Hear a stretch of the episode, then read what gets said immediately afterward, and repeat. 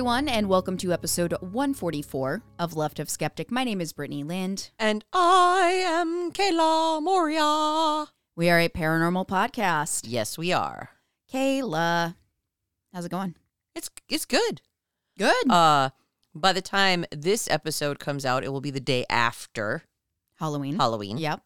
But I uh am currently just getting the last couple of days in before my favorite day of the year. Nice. Um we went and saw John Waters at the West Theater on Thursday, so that was fun as shit. Um, the gemstones opened for him, didn't they? Yes. Yep, they they were really good. Nice. Um, so the gemstones opened for him. He was hilarious. And at one point I had been walking around work going like, It's John Waters Day. It's John Waters Day. Nobody at work knew who John Waters is. I don't really know. I couldn't tell you a single one of his songs. I probably No, he's not a recognize- musician. Oh, well, there you go. He's a director. Yeah, I didn't So- know who that is. The original hairspray, like pre the musical. Who am I thinking of then? Uh John Prine. Oh, yep, no. No, so he Very did different the people. um just to name a few of the more recognizable ones, the original um hairspray before the musical. The musical is based on his original one. And then uh Female Troubles, um uh da, da, da, Pink Flamingos, Pecker. Um, there's just a bunch of them. I was just trying to think of what ones might be more recognizable. Um, lots of movies with Divine before she passed away, Oh, yeah, that's right. and just filth. Like literally, he's known as I believe he's known as the Pope of filth. But his stuff was hilarious, and then we got the good. extra VIP tickets so that we got to stick around for the group therapy session at the end, which was just a more private Q and A, and I got to ask John Waters a question, which felt pretty cool. That's awesome. So well, the fact that the gemstones opened up for him really confused me.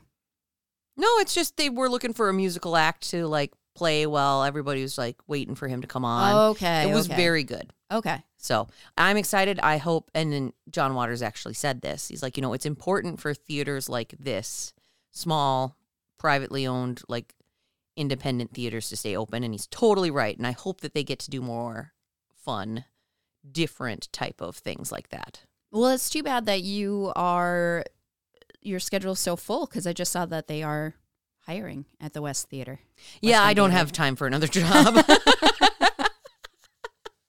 How are you doing? I am embarrassed Why? because multiple people heard our unedited version of the podcast. And I don't even know what happened. Like both the edited as well as the unedited version was uploaded online. I don't even know how it happened. I know that 11 people heard it before I fixed it. But also, my sister said that it took like a whole day for what she listens to, like how she listens to the podcast, for it to update. And I was like, no. At least, at least two of those people were my mom and my sister. I know. So, eh. Mom and sister, they they were probably just like, oh god, they burped a lot. Um, My sister's like, you normally cut out things like chewing noises. I was like, yeah, I cut out most of that. Yeah, you re-listen to it. Re-listen to the edited one. It's much better. and then all I could think was like, you know what? I'm just really glad it's not one of those ones where we said something really embarrassing or personal while we oh, were recording. because Oh, that happens sometimes. Sometimes, sometimes y'all don't hear it, but every once in a while, when we have to like take a break, we'll talk about like other stuff. yeah. And I'm just really glad it wasn't one of those. I know that is literally what I was thinking of because I know that that's during the break. So a lot of times I just like skip through it and cut it out, and I was like, "What did we say? what did we say? Oh my gosh, should we talk about like bowel movements or anything? I don't think so. Not on that one." Other than that, I am good. It was a really, really busy week last week. I had a clothing swap, which was yeah. super fun. And then yesterday, it was like packed, jam packed. Hillary and Willow time. We went to Boo at the Zoo. Nice. And Hillary felt she said she felt a little silly because Willow's not even a year old, but like we we took a bag and we went around and got all the candy. And I was like, do not feel bad. You carried that baby for nine months. You get the candy. You get all the candy. you get that candy. yeah. Uh, and then we went to Halloween at the Cedar Lounge with Big Wave Dave and the Ripples, and it was fantastic. Nice. I also officially yesterday announced my 10 year anniversary show. Yeah. Hashtag my Duluth. If you're in this area, it's coming up on November 18th.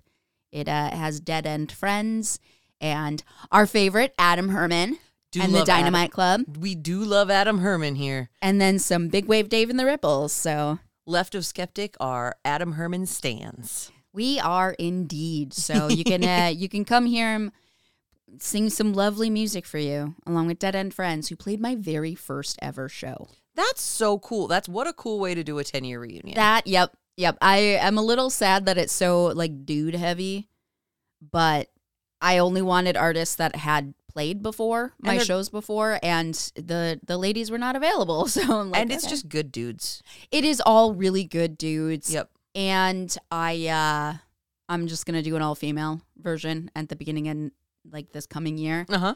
and then it'll it'll Balance it out for you. shit'll buff out. It'll be great. I like to support my ladies in music, so the ladies. yeah, Tequila is my lady. My lady. yeah. It's anytime somebody says something about my ladies, I either think of Big Mouth or um Cabin in the Woods. Oh, see, my lady makes me think of Knights of the Round Table. Or My lady. or uh fedora wearing incel. Milady. Yeah, exactly, exactly. well, I'm really excited for your story this week, mostly because you didn't put it on the list, so I have zero idea what it is. Well, so I've actually got two locations this week. Okay.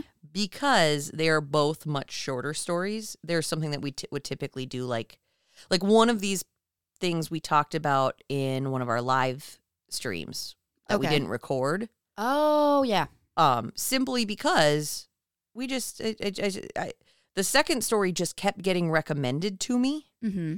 and there just wasn't enough to fill out a whole episode. Oh, yo, yeah. That's So- so, I mean, I'm not going to complain about two little stories. so we're doing just a little like like a couple little mini things here for you. Um the first location I've had written since May of 2021. Oh. all right, all right. And then the second Playing the one long game. just keeps popping up on lists for me because it's like local-ish. It's Minnesota. Okay. Um and it keeps being recommended that I visit it. And so I looked into it. It was pretty it's it's a cool location. I didn't want to not include it. Right. It's just not enough to be a whole thing. Okay. Okay, so first up, uh, the story I have had written for over two years is the Alliance Theater in Alliance, Nebraska, which we have talked about on a live stream. yeah, but I I, looked say that back, sounds familiar. but I looked back and we have not recorded it. So unless somebody ha- was present for the live stream, this will still be a new story for you.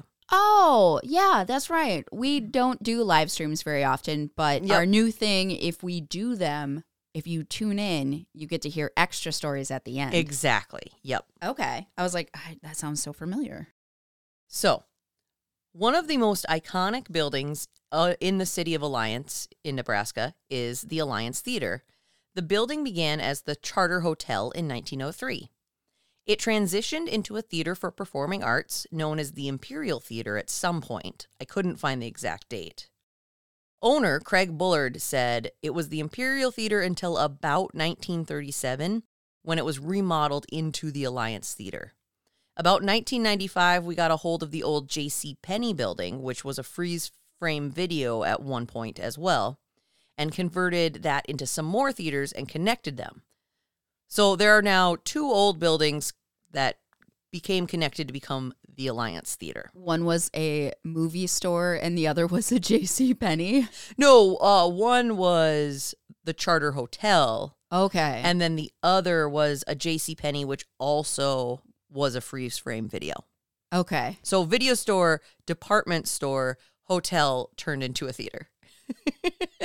I'm glad that we're uh, reusing Building. and recycling. Yep. Reduce, reuse, recycle. I know, but reduce didn't quite make sense. So yeah, it's the opposite of reduce. Expand, reuse, recycle. exactly. That's what we do here in Alliance. Bullard said that when he first saw the theater in 1990, he remembers seeing some of the silent movie theater sets just hanging from the stage area and the dressing rooms below the stage. In the present day, this would be behind theater number one, which holds the most seats in the four theater building. According to historical research, there are stories of an actress called Mary who was killed on stage when a piece of lighting equipment fell on her during a performance where she was playing the part of a bride. Many attribute the haunting activity of this building to Mary, who is said to be roaming throughout the theater. She's also said to keep the theater tidy. In my research, there is folktale of this Mary character. It resembles a Phantom of the Opera type tale. It has been perpetuated over the years and in different theaters all over the country. It makes me wonder if it really happened, said Bullard. Theater employees over the years have heard interesting noises, just strange, phantom, unexplained noises, nothing specific.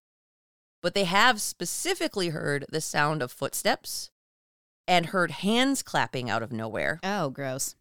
And they have seen shadow figures. Okay.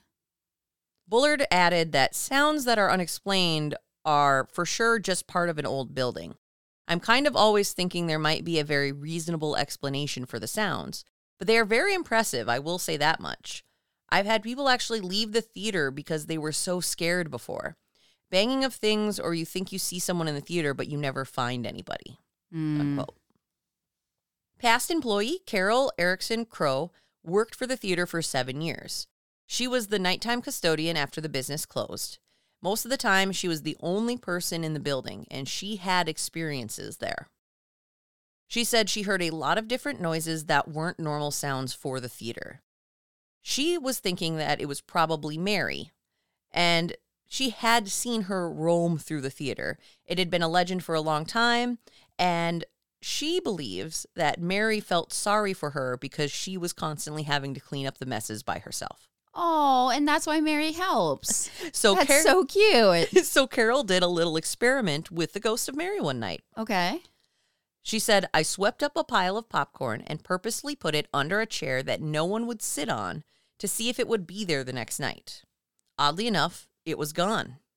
It was during a week when it wasn't busy, and I assumed Mary had cleaned it up for me. That is so very nice. Carol went on to say that she had to not think about things she heard or saw because it would be hard to do the job.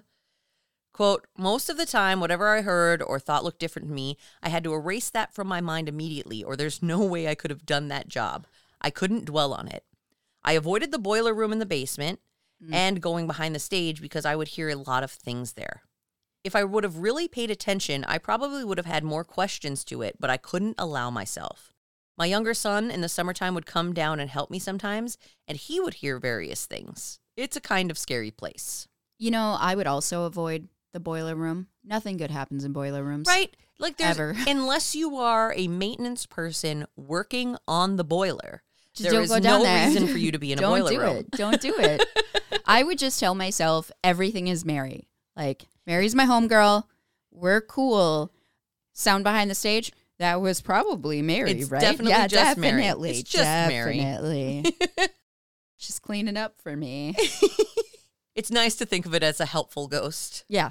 A Casper versus the uncles. Yeah. Yep. Exactly. Carol added that many of the projectionists would see different things or hear unexplained noises as well. Employees have also reported seeing both a light and a dark figure. They have heard interesting noises, including the footsteps and the hand clapping. So that's been reported from visitors as well as employees. hmm The books in the manager's office sometimes move and get relocated from their placement by themselves. Were they like not in alphabetical order? And Mary's like, I will not stand for this nonsense. I didn't even look into that, but that is a good like thought process. like, what would- if they're just a mess and Mary's just like, I'm fixing this. You are dirty.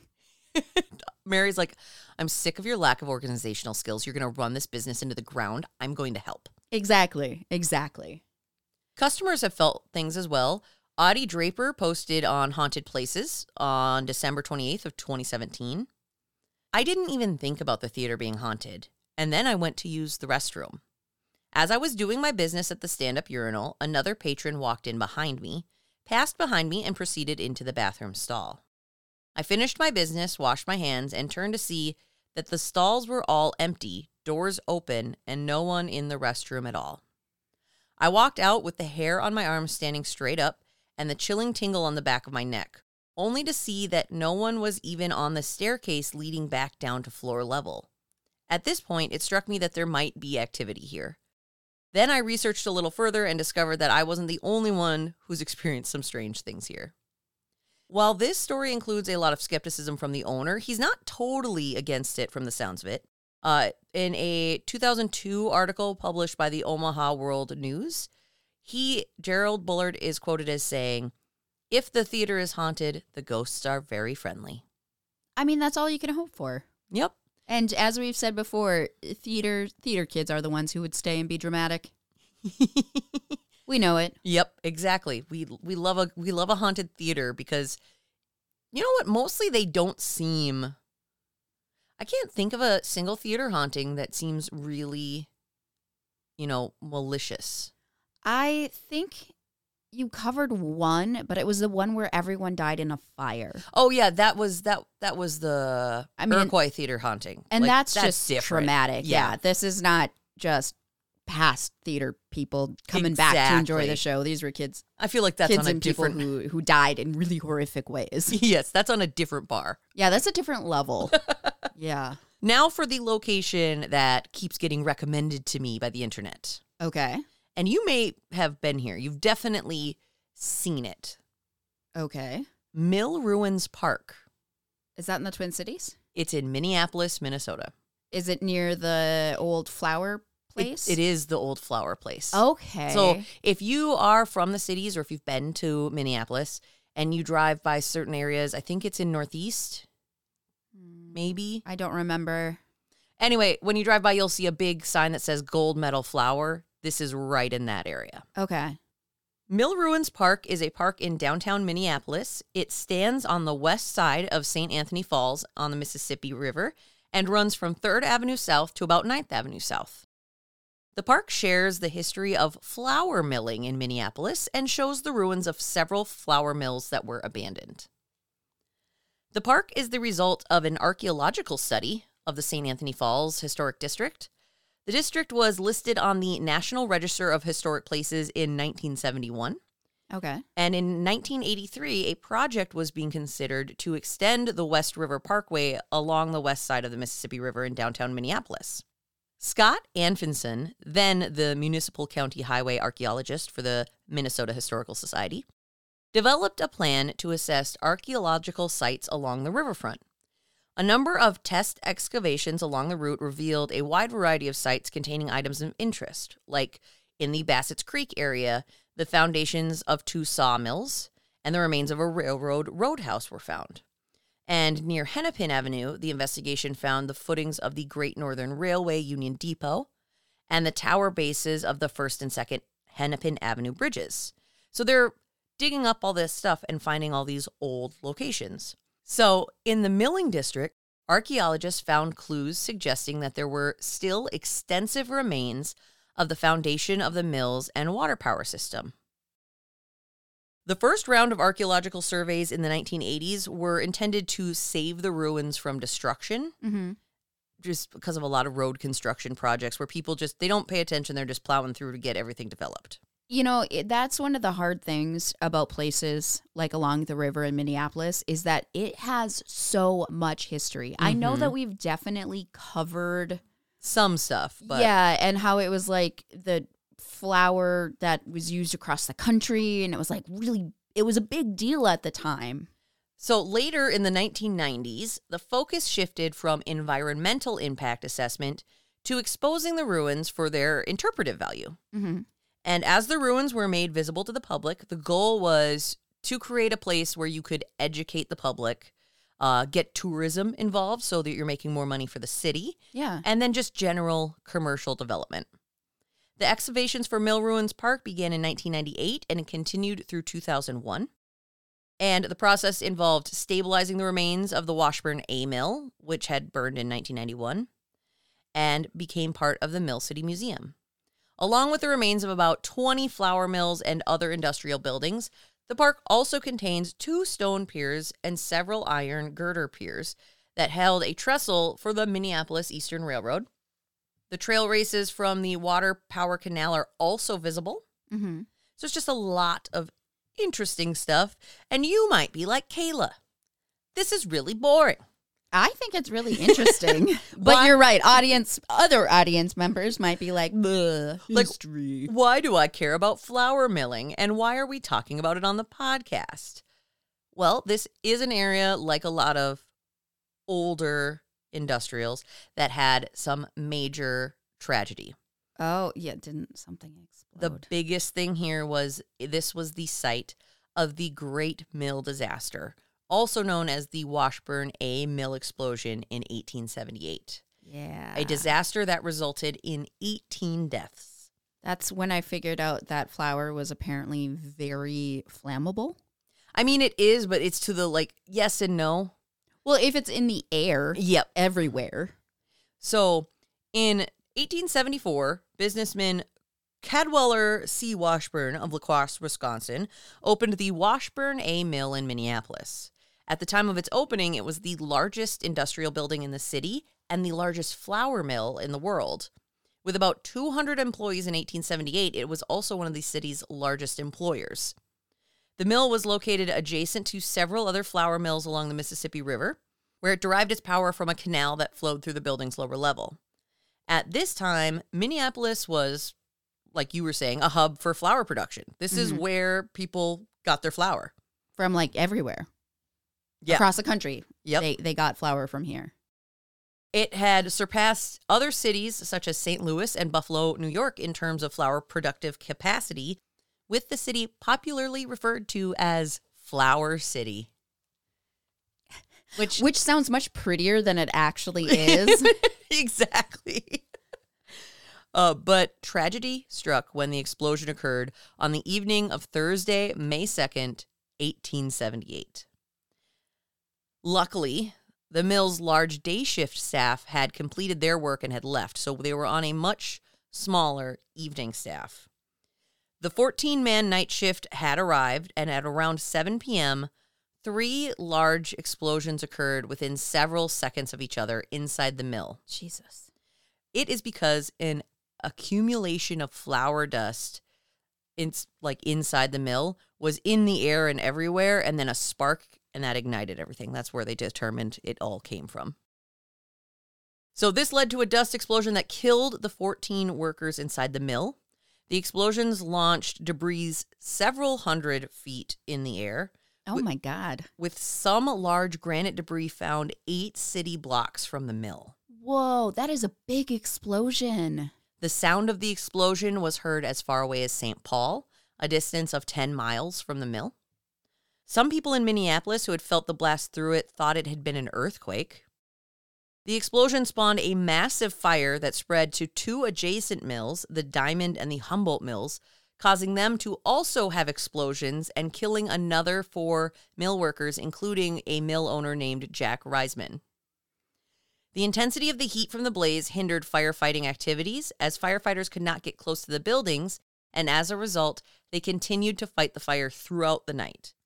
The following day, the Minneapolis Tribune reported on the disaster, saying, Minneapolis has met with a calamity, the suddenness and horror of which is difficult to the mind to comprehend.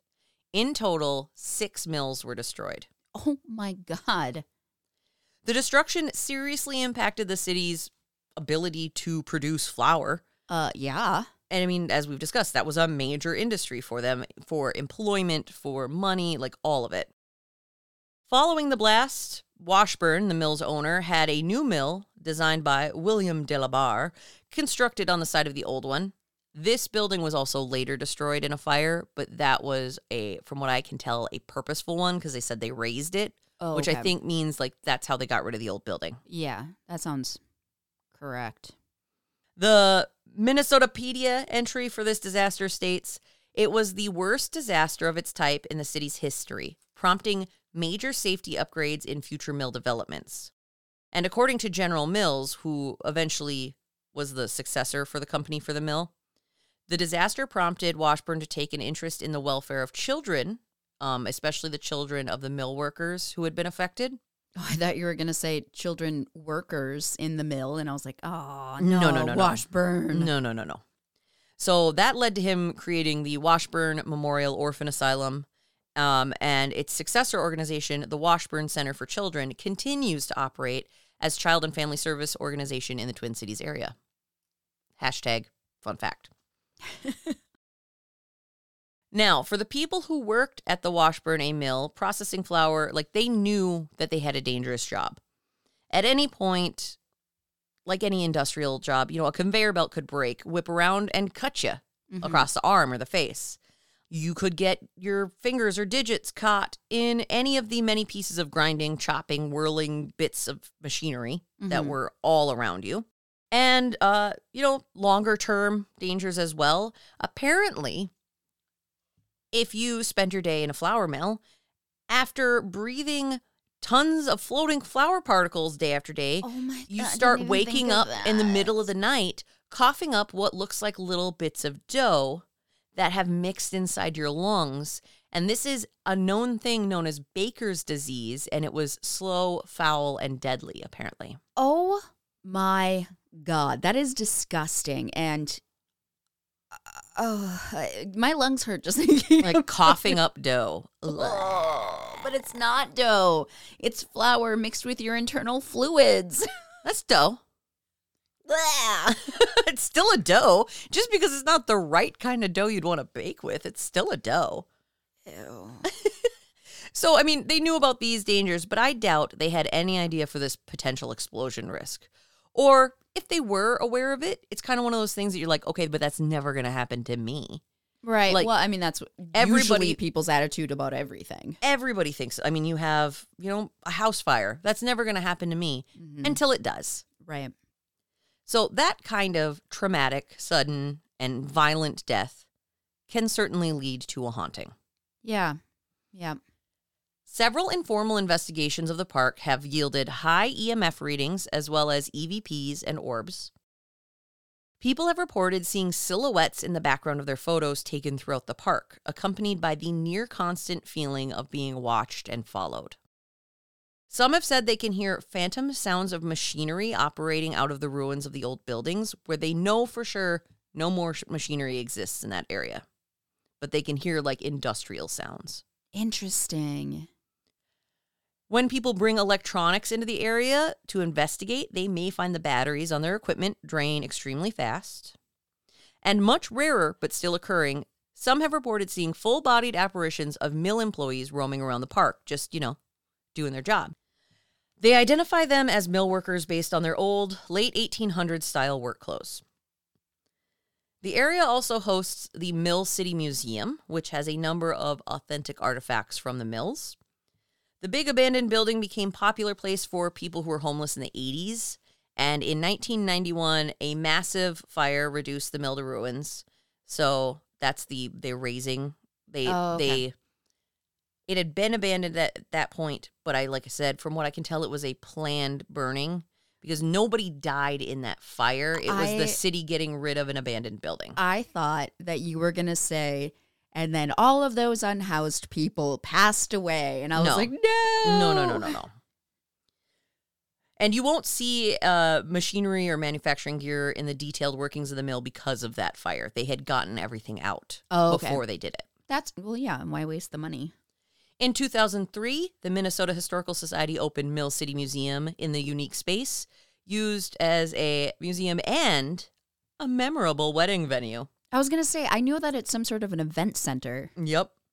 The museum features a lot of photos, easy to digest information. When I was looking on TripAdvisor, there was a lot of positive reviews saying like people still had a fun time, but their kids were also able to enjoy it. Ah, Um, and it has a popular narrated flour tower, okay. which is uh regarded as often the best part of the museum. It apparently is just like it's an elevator that stops on various floors, and the doors open to give a sort of replicated tour of the building. Okay. with various illuminated displays, video sequences, workers talking about getting goo balls of dough in their hair and how proud they were to have a job at the mill. and then once you get to the eighth floor, you can go and see an observation deck where you can see views of the river, the city, and the next door condos. Which, who cares about the condos? But the river view is probably pretty fucking yeah, sweet. for sure. This museum, unsurprisingly, is said to have its own ghosts tied to the land and artifacts on display. But unlike the fairly benign hauntings in the ruins of just like, you know, feeling followed and the workers just going about their job, this one seems a bit sadder and it affects all the senses. Oh. Both staff and visitors have reported hearing disembodied screams, smelling oh. the sickening scent of burning human flesh. No. feeling unnaturally hot spots, Oh. and spotting visions of charred and burned, ghoulish looking entities roaming throughout the building. That is sad. Yeah. It should be noted that there is also non mill related tragedy in the area as well.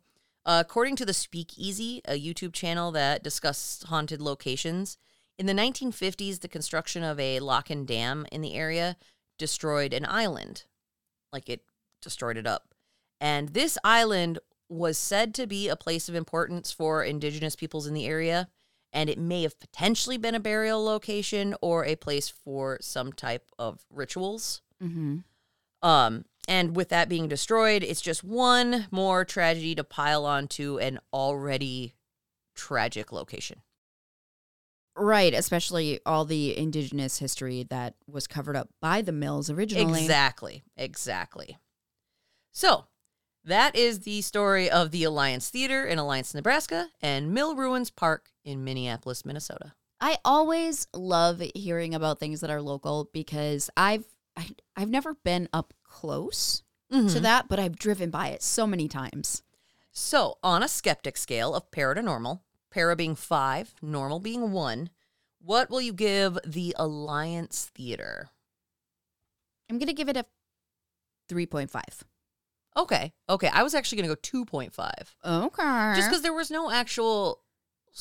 I mean, there's haunted activity for sure based on what people are describing, but there's no basis for the the Mary like there's no factual evidence for the Mary story. I mean, Mary is probably just a made up name, but Yep. again, theater kids, ah, we theater do be loving to come back. All right, and on the skeptic scale, what are you going to give the Mill Ruins Park? Five. Okay, okay. Although it really bums me out the the last activity you talked about with the the hot spots and the screaming. Yep. Like one one would always hope that if there was like an afterlife that whoever died in a very traumatic way would be able to have like a peaceful afterlife. Yeah. Hopefully, hopefully it's Hopefully. just replaying moments like a residual haunting. And it's not uh an intelligent haunting. Yeah, because Yeah. that would be very sad. exactly. I was gonna give it a four. okay. but and that's just because I mean, again, it's one of those things where the the tragedy is very well documented, Right. but everything I was seeing referenced informal investigations. I couldn't find. They said there were EVPs, mm-hmm. but I couldn't find any I of hate them. that. And I couldn't find any photos of orbs or for the people that claimed that there were shadow figures in the background of their pictures throughout. I couldn't find any Mm-hmm. online. But if people, if you visited and you have any of that, please send them to us. I would love. Or even just stories. Even if you don't have any documented proof, but you have some stories about it, let us know. Yeah, we love personal experiences, obviously. Yeah, we do. Yes. What do you got for me this week? Well, before I get into me, I think you should probably tell us a spooky joke. Oh, yes. I will remember. I don't know when in the episode I'll start to remember to have you read them, but I will at some point. Remember, I shall try my best anyway. What did the scoop say to the pumpkin? I have no idea. Happy Halloween. That's dumb. Have you been hearing these jokes so far? They're That's all the dumb. worst one. All right. You're, this one's for you. What do vegan zombies eat? Grains. No, I can't have them because I'm gluten intolerant. Yeah, what does a gluten intolerant vegan zombie eat? I have no idea. Rice.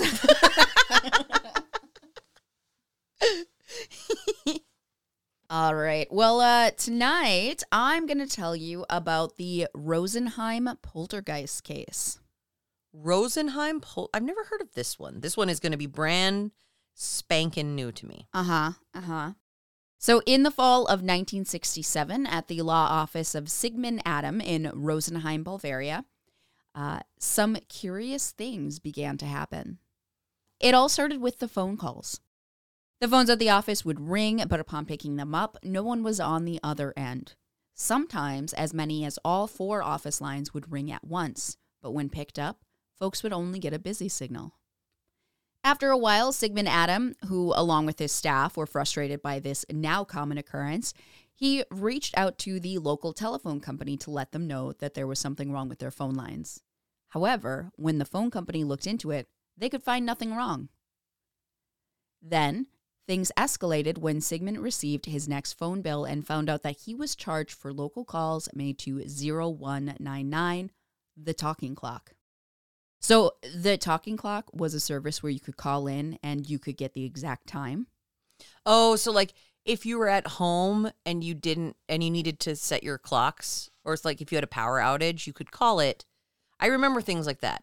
Yeah. You uh, could you could we- call because we we didn't always have the ability to just like look at our phone and get the exact time. Exactly. So, and also, I mean, our phones update based upon automatically based upon where we are. But we did have a service like this, and you'd call it, and it would say like, at the tone, the time will be eight twenty-five and thirty seconds. Yep. So I never called it. I knew it was a thing. I saw it in movies and TV shows, um, and I actually looked it up, and it still exists, and people still use it. What is it? in the US, it's the US Naval Observatory who who offers the service and the phone number is 202 762 1401. But I should say that it probably costs money, but I don't know for sure. It did in the story. Well, let's see. U.S. Naval Observatory Master Clock. At the tone, Eastern Daylight Time. 20 hours, 38 minutes, 30 seconds. Universal Time, 0 hours, 38 minutes, 35 seconds. U.S. Naval Observatory Master Clock. At the tone, Eastern Daylight Time. 20 hours, 38 minutes, 45 seconds. Eh, doesn't cost anything. It just gives you the time in Eastern time and Universal time, apparently.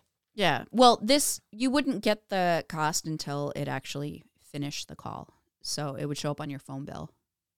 Oh well, if I get a charge for, It's probably not very expensive. I was like, if I get a charge, I'll just be like, all right, well, it was worth it for our listeners to hear that voice. Well, also, you know that there's no way that that service is being used by anyone but old people.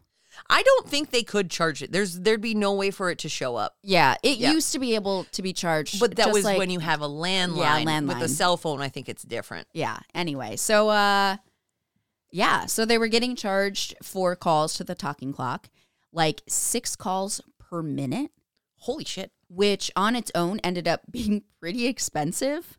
But also, it was said to be physically impossible given the amount of time it would take to dial the number, let it ring to the standard amount of times, and then have it picked up on the other end, which is when the charge actually kicks in. So, six calls per minute, impossible to do, Mm-hmm. but that's what they were being charged. Okay. So, when Sigmund called the phone company about this issue, once again, they had no answer for him as to how it was possible. Then the lights started acting up.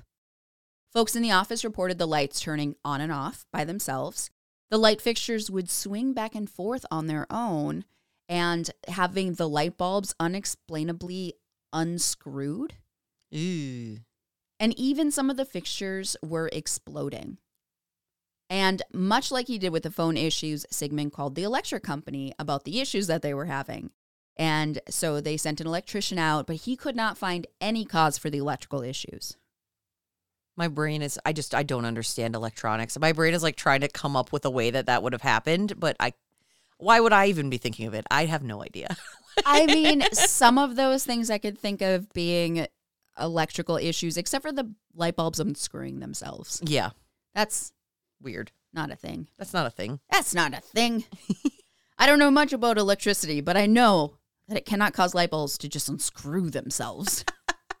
and so the electrician decided that as a first step, he would install a voltage meter to determine if any power surges were happening. And maybe that's why the lights were going on and off or things were exploding. Definitely the exploding thing makes Mhm. sense with the power surges. But it was determined that the surges were occurring.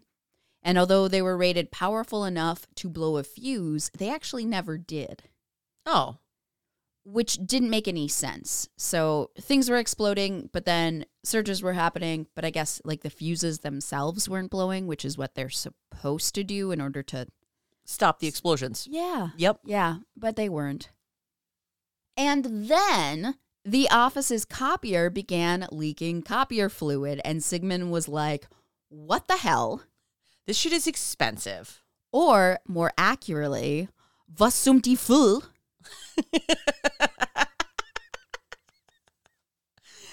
I added some German in here every once in a while because it's taking place in Germany. and I was feeling confident earlier. Let's see how well I do with the rest of it. and he assumed that this must also be caused by an issue with the electric company, but they still couldn't figure out what was wrong. Frustrated with these never ending power issues, Sigmund hired out a personal generator for the office. But even not being connected to the main grid did nothing to stop the occurrences from happening. So now they're not even connected to the main grid and the electric company. There's a private generator, and still all of these things keep happening. Oh. Eventually, word of the phenomena happening at the Adam Law office reached to physicists uh, Friedbert, Karger, and Gerhard Zicha, who offered to do their own investigation. Upon completing it, they could offer no solution to Sigmund's problems, reporting, quote, some unknown form of energy is at work, and it was beyond their experience. Yeah, they were just like, peace. Uh, I don't know I don't what's know. going on here, bro. sorry, I don't know what to tell you. We thought maybe we could come in here and figure it out. We can't. Sometimes you just don't have an answer. I know. I know. Now, by this time, word of what was happening at the Sigmund Adam Law Office was spreading, eventually reaching a man named Hans Bender at the Institute für Grenzgebiete der Psychologie und Psychohygiene, aka Institute for Border Areas of Psychology and Psychohygiene, or Freiburg's Institute of Parapsychological Research. I like that last one the best. Yeah, I know. uh, it depended on which source. It, was it in German or was it in English? Yup. And when Hans heard of the issues that Sigmund was having, he also offered to help. And Sigmund was like, Yes, please. I did not translate that into German. Bitte. Yeah, bitte. Hans started by interviewing the law office employees, which is where he found out that the phenomenon really only began and ended at certain times of the day, which just so happened seemed to coordinate with the schedule of a 19 year old employee named Anna Marie Schaberl. Anna Marie, why you fucking things up? Now, Anna Marie was the youngest person in the office, and she really didn't like her job. So Hans Same girl. Yeah. Your coworkers are like, Kala. Ah, they're fine. They know I kid. I kid, I kid. Uh, so Hans's conclusion Anna Marie's repressed anger and dislike of her job and her employer was putting her in a state of emotional turmoil, which was causing poltergeist activity. Ooh, okay, okay, okay, okay. And as some time went on, the activity in the office actually began to increase still. With items starting to move on their own accord, drawers would open and close on their own. Pictures that were hanging on the wall would rotate 360 degrees or fall off their hooks. Ooh. And large, heavy office furniture would slide across the floor but leave no dragging or scuff marks on the linoleum. Well, at least it's not damaging it. And that's how you know this is the 60s because there's linoleum in the office. I was literally thinking about putting linoleum in my kitchen. Linoleum belongs in a kitchen. kitchen and bathroom, that's it. Hans, like many other parapsychologists over the years, have linked poltergeist activity to the emotional state of young people. Specifically, teenagers are capable of creating disruptive psychic energy that affects the world around them. You- You've heard this before, Yeah, yeah? yeah. Okay. According to an article in New Scientist, researchers note that poltergeist encounters have been reported around the world and across different cultures, but tend to have one thing in common. Italian physicists Piero Brovato, Brevetto and Vera Maxia reported in a 2008 paper some conjectures about the mechanisms of poltergeist phenomenon. Mm-hmm. Quote, Poltergeist accounts concern at least four kinds of strange spontaneous manifestations, such as burning of materials, failures of electrical equipment, rapping noises, and movements of objects. A simple analysis of phenomenology of these disturbances show that they might have a common origin. That is, a reduction in the strength of molecular bonds due to an enhanced polarization of vacuum, which decreases the actual electron charge. Yeah, fucking science. Science. It's like when I, I think, because I think one of my locations had a similar discussion. yeah. And every time I like start to go into it, my brain wants to just start dancing. And she, Because- and she, she started dancing while I was describing this. But I wasn't was gonna very inter- distracted. I wasn't gonna like say anything because I mean you are already having to speak science, but my brain is just like, yeah, it's like beats to a to a song. It it's it a doesn't simple make analysis of the phenomenon- phenomenology of these disturbances show that they might have a common origin. That wasn't a very good song. all I'm saying is Lin Manuel Miranda could make it work. Oh well, he can make anything. and work. that's where my brain goes when that when when it's like stuff that I don't fully understand and I know I'd have to listen to it like four more times to fully get it.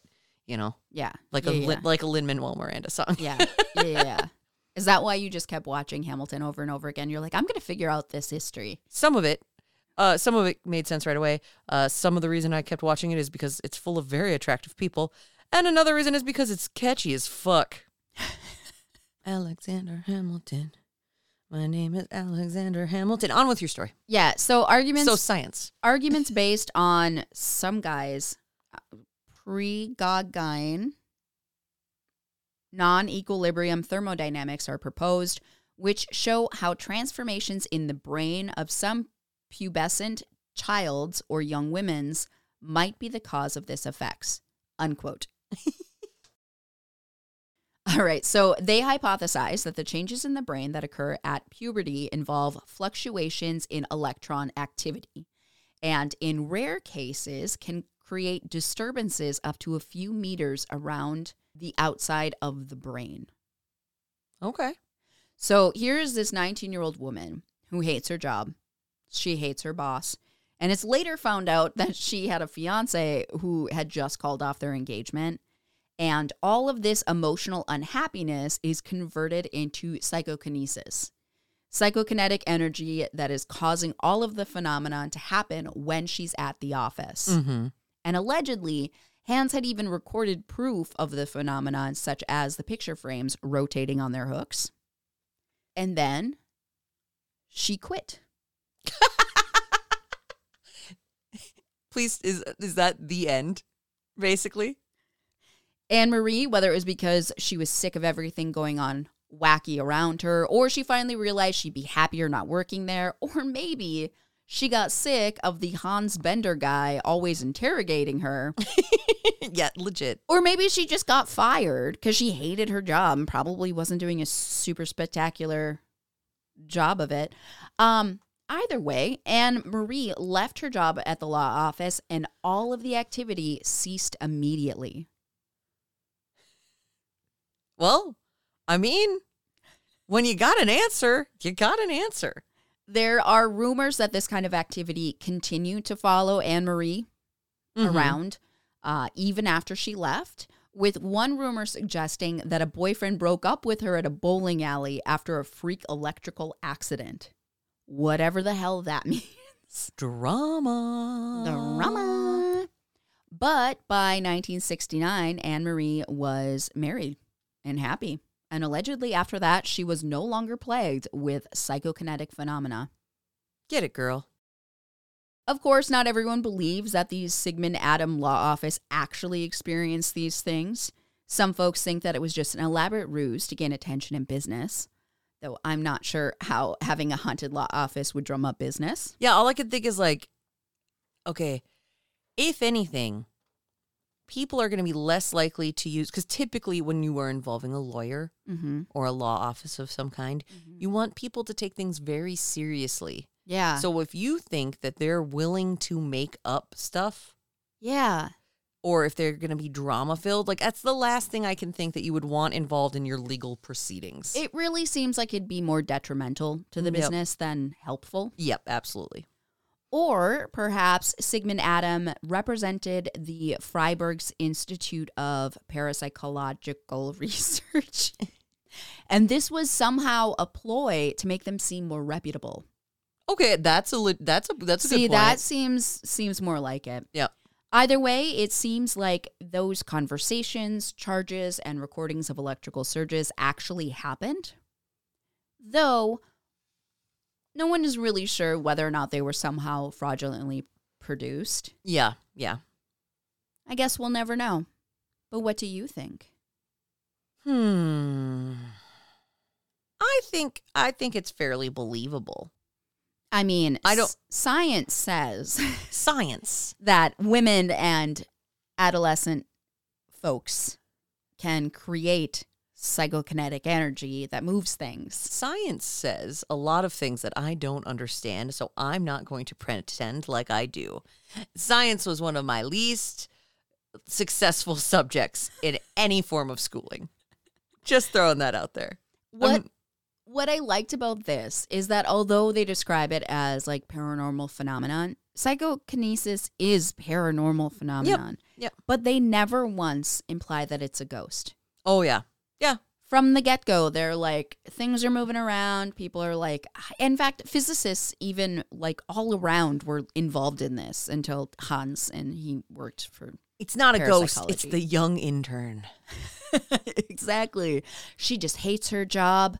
And you know what, Sigmund? She hates you too. She's mad about it. The coffee is free, so at me, I'm an unpaid intern. On a skeptic scale, Uh huh. I'm gonna give it a four. I am also going to give it a four. Um, we have an update Yes. Wait, from last week's listener story? from last week's listener story. Yes. Thank you, she, they. Uh, so we got an update that says this goes with the haunted pharmacy story submitted previously. Spooky ladies, there's been a development. A development. So they go on to say, I came into work this morning and my manager asks if anyone knows whose key this is because it's a store key and they don't know where it came from. We all worked yesterday and it wasn't there. It was the same key. Maybe they felt bad after I ratted them out to you two. So saying the ghost felt Yeah. bad after. Because they, cause they wrote about it while Yep. they were at work. Yep. So they said, Don't worry. I thanked the ghost, told them we were cool, and no more practical jokes that leave me stranded in a store at midnight. Anyway, thought you'd appreciate that development. I'm going to go to work and hang out with all my coworkers, even the transparent ones. Aw. I'm glad you got your key I'm back. so glad you got your key back. I think I was thinking about this. You should put it in your shoe. That seems uncomfortable. It's not that bad.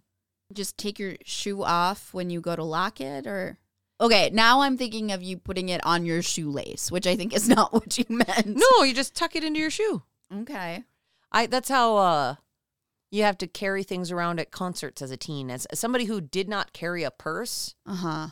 and I would often wear clothes that because because clothing manufacturers don't like to give girls pockets. No, they do not. I would often put my money and my license and my key in my shoe.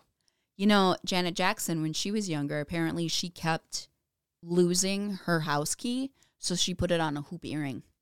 So she had hoop earrings, and one of them had a key on it. I saw like an a- interview. It's like a fashion statement, Yeah. but a functional fashion statement. I know. I love that. I'm saying. if, you- if you're not an earring wearer, maybe like a bracelet. there you go. There's all sorts of things. Although there is a little bit of sadness attached to wearing your work key True. on your body because you know, work key. Yeah, yeah. It's like you're.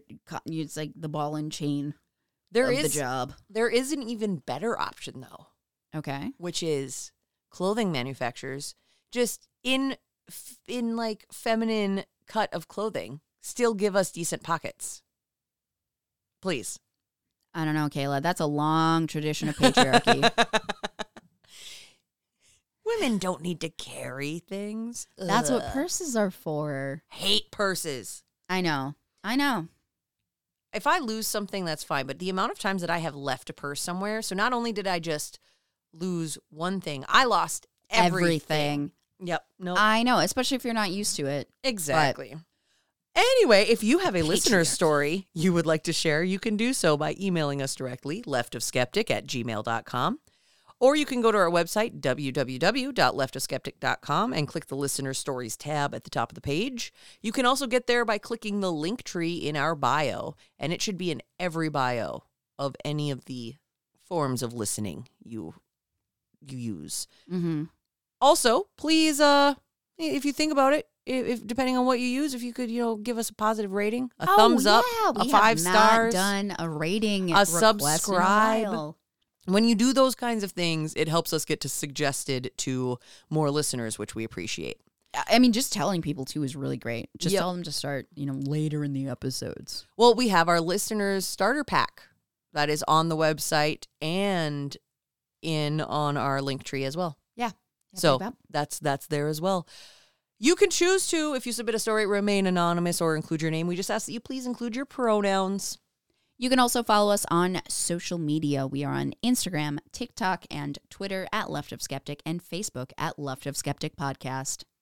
Well, we want to thank you all for joining us. We hope that uh, as you're listening to this, we hope you had an excellent Halloween and a final big blowout end to your spooky season. And we love you and appreciate you. It's true, we do. All right, happy Spooky Wednesday. Happy Spooky Wednesday. Okay. Bye. Bye. Bye. Bye.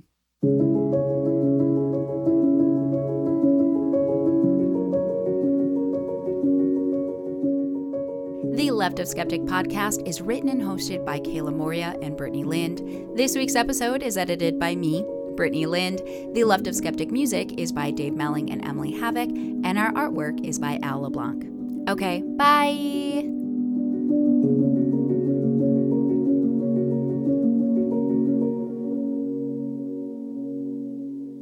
Mm-hmm. So, in the Milling District, archaeologists, archaeologists, archeo- archaeologists, fuck. All right.